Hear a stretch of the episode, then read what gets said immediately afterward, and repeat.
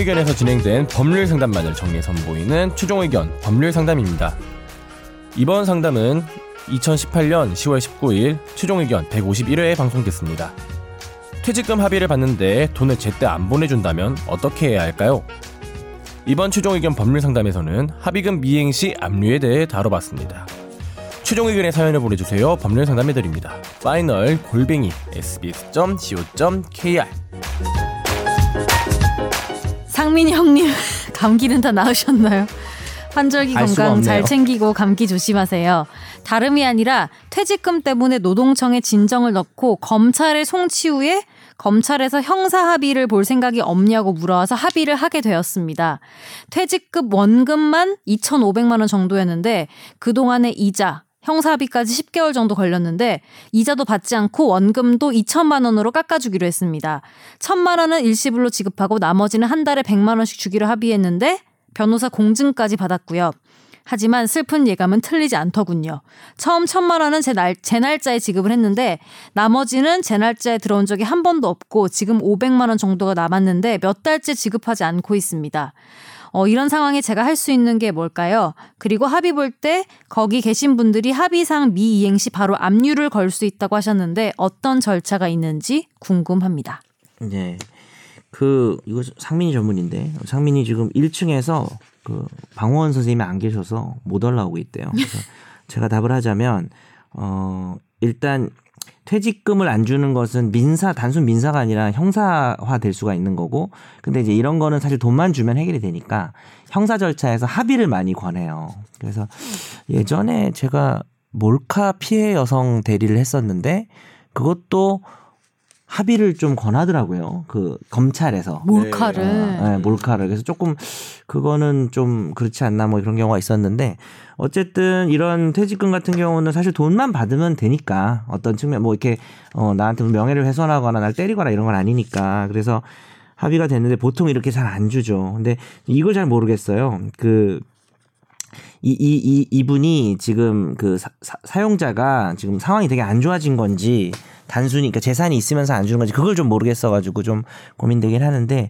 이 과정에서 이루어진 형사 합의가 아, 이제 바로 집행할 수 있는 어떤 집행력을 가지고 있는 상황이라면은 여러 가지 사용자의 재산을 압류할 수가 있어요. 그래서 압류라고 하는 것은 부동산이나 동산은 그 부동산의 동산은 압류해서 경매 들어가는 거고요.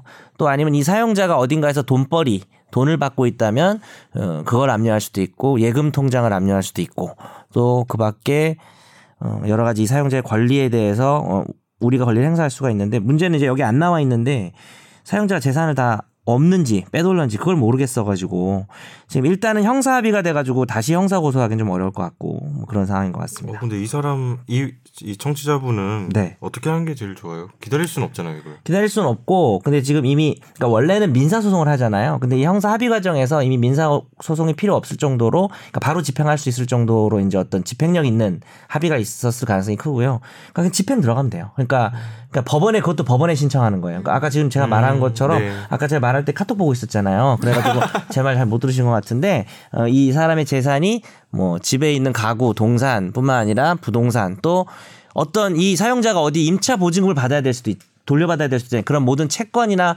물건들을 압류하면 되지 않겠냐, 상민아? 압류를 해야죠. 그렇죠.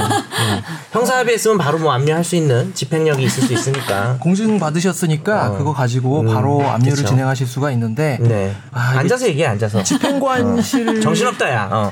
아 이거 영상으로 보여드리고 싶다. 집행관실 가시는 게 이게 또 보통 일이 아니실 거예요. 그러니까 법원에 집행하실 말하는 겁니다, 네, 지금. 네, 법원 법원에서. 1층이나 2층 가시면 이제 남의 집 소위 옛날에 집 달리라고 그랬죠 민사집행법에서 집 너무. 너무 옛날 말입니다. 옛날 사람 집달리. 어르신들은 아마 집 달리가 더 익숙하실 것 같은데 네. 예. 우리 어르신 청취자도 많은 것 같아요. 그렇죠 50대 이상 청취자들 집 아, 달리가 뭐예요? 50대 이상이면 제. 친구들인가요? 달리가 뭐예요? 달리가? 달리 한자인 거 일본식 무슨 일본 한자인가? 말인가? 네, 저도 네. 저희도 모르겠어요. 이집 달리? 노래는. 집 달리 어, 집 내놔, 근데 집 달래? 처음 들었어요. 아 진짜 네.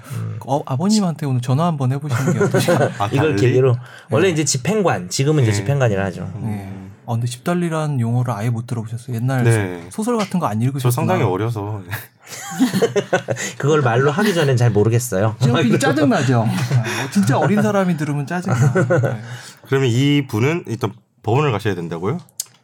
그래서 그 사용자가 지금 그이 사- 사연에 없는 게 아까 계속 얘기하지만 사용자가 지금 재산이 얼마나 있는지 모르겠어서 그게 고민입니다. 이 사연 보내신 분도 그건 모르잖아요.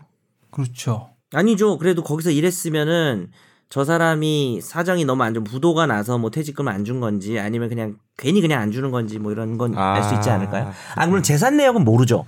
그건 근데 이제 이런 얘기 해도 되나? 재산 내역을 또 알아보고 싶으시면 또 조회해보는 불법적인 건 아니고 이제 뭐 신용정보센터 무슨 뭐지 채권 추심 그런 회사들이 회사. 있잖아. 그리고 지금 이분은 몇십만 원 주고 월급을 받으신 월급을 저쪽에서 불출한 통장이 있을 거예요. 그 통장 그렇죠. 내역을 갖고 계시니까 음. 그 은행에 해당 계좌에다가 그 유체동산 아니 저 채권 압류를 진행하시는 건 어떠신가 하는 생각이 드네요. 그렇습니다.